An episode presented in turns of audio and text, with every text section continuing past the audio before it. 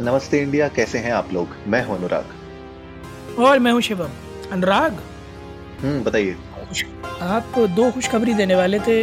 एक तो नमस्ते इंडिया फैमिली बड़ी बेसब्री से वेट कर रही है एक मैं वेट कर रहा हूँ। तो ये बताइए कि बुकिंग हुई है नहीं हुई अभी? नहीं नहीं नहीं अभी बुकिंग नहीं हुई। बुकिंग में थोड़ा सा समय लगेगा पर कर लेंगे। अगले वीकेंड तक कर लेंगे बुकिंग।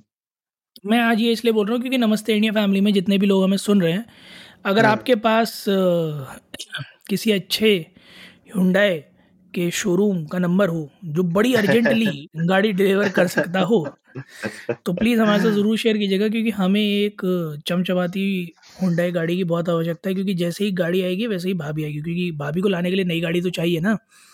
तो भाभी की कृपा इसीलिए रुकी हुई है कि गाड़ी नहीं आ रही पहले गाड़ी फिर भाभी भी आएगी। तो जितना जल्दी आप लोग गाड़ी का अरेंजमेंट करा देंगे अनुराग के लिए उतना ही जल्दी अनुराग हमें दूसरी खुशखबरी भी दे पाएँगे। है कि नहीं? इसमें इसमें एक छोटा सा कहानी में थोड़ा सा ट्विस्ट भी है। जी बताइए ना। इसमें एमजी हेक्टर भी उतर चुकी है मैदान में। अच्छा तो एमजी वाले जितने भी हैं वो भी अपना जो है घोड़े दौड़ाने शुरू करते हैं नंबर लगाने शुरू करते हैं और मैं आपको एक इत, इतला दूँ मतलब एक एडवाइस दूँगा भूल गया मैं उर्दू इसकी कि जब आप फ़ोन मिलाएँ और अपने एजेंट से बात करें तो उससे ये कहिएगा कि तत्काल प्रभाव से चाहिए अनुराग भैया को। ठीक है अगर आप ये चीज़ मेंशन अगर आप ये चीज़ मेंशन नहीं करेंगे तो काम की जो अर्जेंसी है ना तो सेंस ऑफ़ अर्जेंसी वो मर जाएगा। तो हाँ, ये बता समझिए। तत्काल प्रभाव से चाहिए अनुराग भैया को नमस्ते इंडिया वाले। और that- हाँ।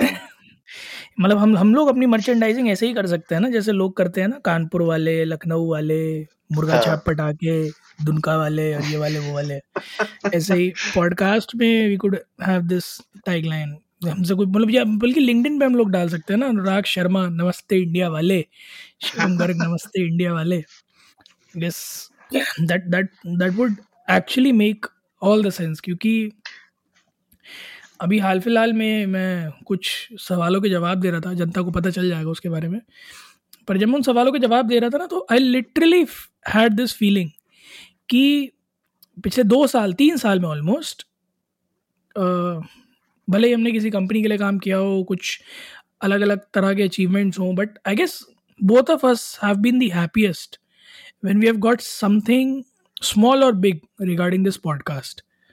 And uh, since we are about to close 1000 episodes i guess वो एक फ्लैशबैक हिट करता है ना कि हज़ार दिन में चलो गिनती के पाँच ही दिन ऐसे हुए होंगे जिस दिन हम लोग उस तरह से खुश होंगे but those five worth every second that we have spent building this नमस्ते इंडिया फैमिली नहीं नहीं एब्सोल्युटली यार. मुझे लगता है कि पिछला जो 998 एपिसोड्स जो गए हैं वो इसी तरीके से गए हैं कि हर शाम को कुछ ना कुछ तरीके से कैसे भी करके जो एक प्रॉमिस हम लोगों ने डे वन से बांधी हुई थी कि एपिसोड रिलीज़ करना है कुछ हो जाए वो हम लोग किसी तरह अचीव कर रहे हैं और वो छोटी छोटी खुशियाँ जो हैं वो जब लोग देखते हैं जब लोग उसके बारे में बात करते हैं भले वो एक स्पेक्टेटर हो या दस हो या बीस हो या हज़ार हो तो मुझे लगता है वो एक सेटिस्फेक्शन अंदर से आती है एंड उसका कोई मैच नहीं है।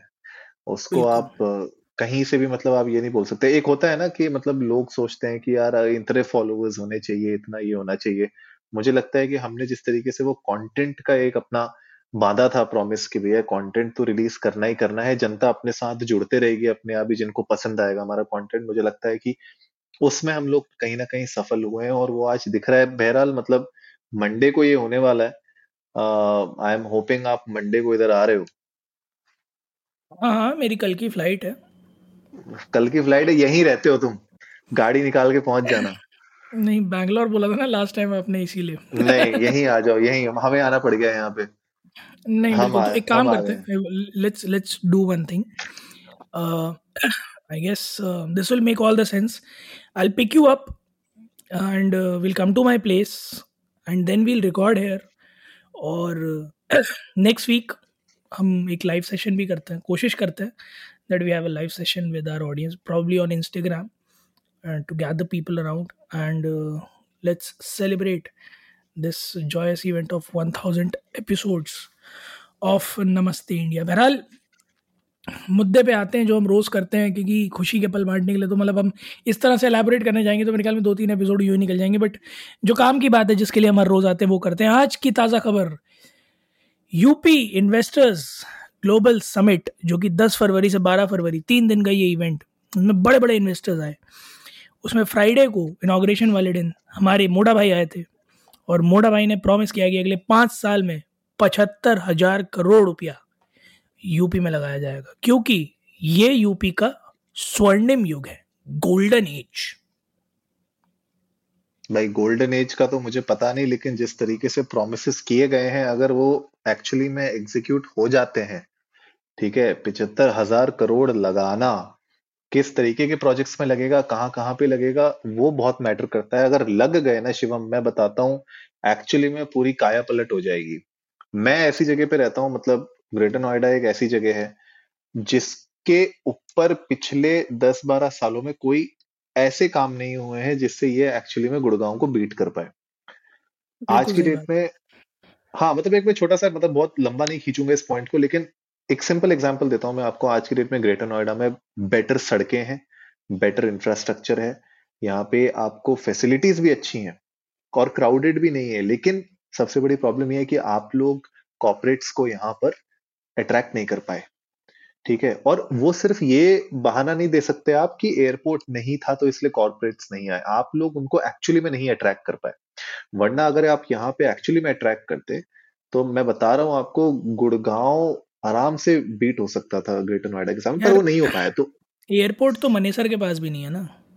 बिल्कुल नहीं है यार आप सोचो मनेसर तक खिंच चुका है सब कुछ वहाँ पे वो तो द्वारका एक्सप्रेस है। ना? एयरपोर्ट एयरपोर्ट तो रोहिणी में भी नहीं है। बिल्कुल। और एक और मज़ेदार बताता हूँ छोटी सी बात मतलब सुन के आपको थोड़ा अजीब लगेगा बट एयरपोर्ट मेरठ में भी नहीं है। बिल्कुल सही बात। है ना? और एक जो उसका कंट्रास्ट ड्रॉ करना है वो इस तरह से है कि अभी भी लोगों के मन में ग्रेटर नोएडा को लेकर एक अजम्पन है कि आठ बजे के बाद परी चौक की साइड नोएडा से जाने का मतलब है लुट जाओगे। This is still in the mind of people जो कि आज से आठ साल दस साल पहले की कहानी है जब तो अब तो बहुत बस चुका ग्रेटर नोएडा ठीक है? So you are very right कि किस तरह से इन्वेस्ट होगा, कहाँ कहाँ इन्वेस्ट होगा और उसके जो आउटकम्स हैं, वो कैसे निकल के आएँगे, वो बहुत कुछ डिपेंड करेगा कि पचहत्तर हज़ार करोड़ रुपए जो अगले पाँच साल में लगाने की बात करिए, वो किस तरह से जाएगा।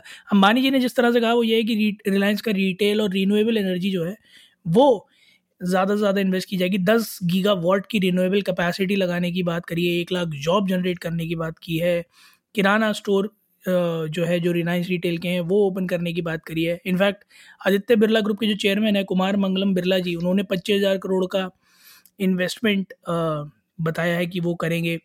टाटा सन्स के जो चेयरमैन है, चंद्रशेखर जी, उन्होंने भी कहा है कि बड़ा एक डिटेल्ड प्लान बना रहे हैं वो, ताकि यूपी का हर पार्ट इंडिया के हर पार्ट से कनेक्ट हो सके। नोएडा में अच्छी खासी इन्वेस्टमेंट है। जेवर एयरपोर्ट का आपने मेंशन किया है, जो कि एक multi modal air cargo airport बनने वाला है।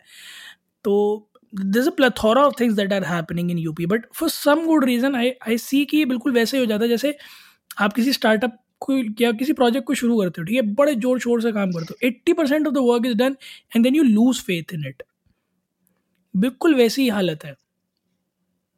नहीं, इसका अगर मैं आपको एक थोड़ा सा एक अलग एंगल भी दू ना, वो मैं हमेशा आपको ये दूँगा कि आपने जो एरियाज़ हैं यूपी में कि कौन सी सिटीज़ को आपको पहले डेवलप करना चाहिए, कौन सी सिटीज़ को बाद में करना चाहिए, किस तरीके से कौन सी सिटी की क्या स्ट्रेंथ है, क्या वीकनेस है, आप वो चीज़ नहीं कर पा रहे हैं।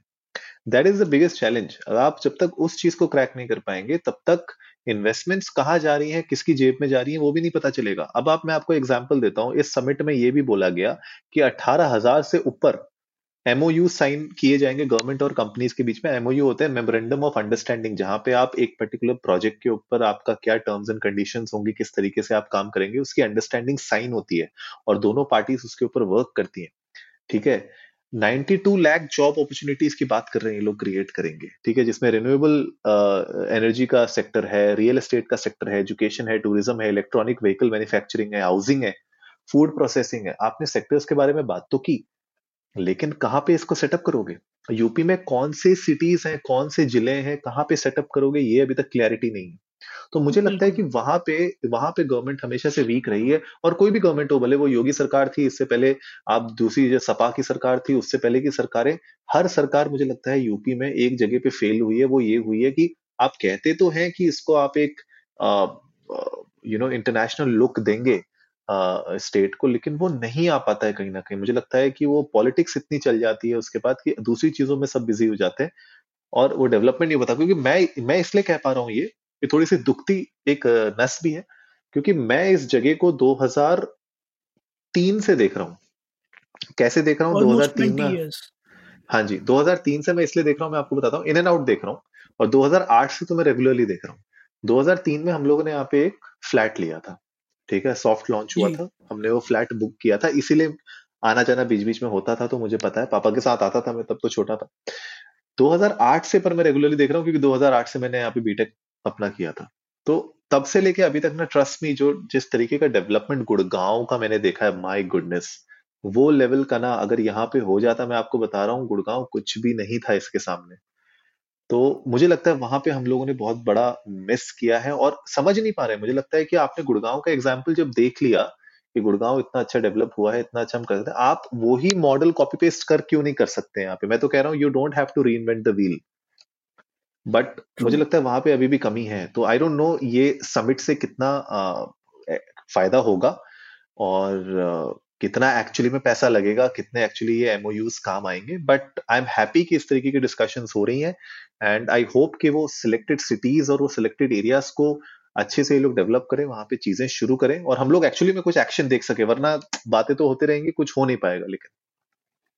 बिल्कुल सही बात है यार एक्शन देखने के लिए तो हम सभी बेताब है और हमारी उम्मीद भी यही है कि जिस तरह का विजन लेकर चल रही है चाहे वो इन्वेस्टर्स की टीम हो, चाहे वो सरकार हो, उसको एग्जीक्यूट करने में ज़्यादा ध्यान दिया जाए rather than just making it false promise या फिर सिर्फ़ आश्वासन पर ना छोड़ा जाए, उसको थोड़ा सा जो है, पूरे होते वादे पर भी लेके आया बहरहाल गाइज़ आप लोग भी जाइए ट्विटर और इंस्टाग्राम पर इंडिया अंडर स्कोर नमस्ते पर। हमें बताइए आप लोगों को क्या लगता है कि ये वादे कितने पूरे होंगे? और अगर पूरे होंगे तो आप लोगों के मन में ऐसी क्या चीज़ें हैं जो आप कहना चाहते हैं सरकार से कि when they are trying to develop a city तो उसके लिए मद्देनज़र रखी जाए? चाहे, हो सकता है आपको कुछ ऐसी शॉर्ट कमिंग्स पता हो, कुछ डेवलप्ड सिटीज़ की।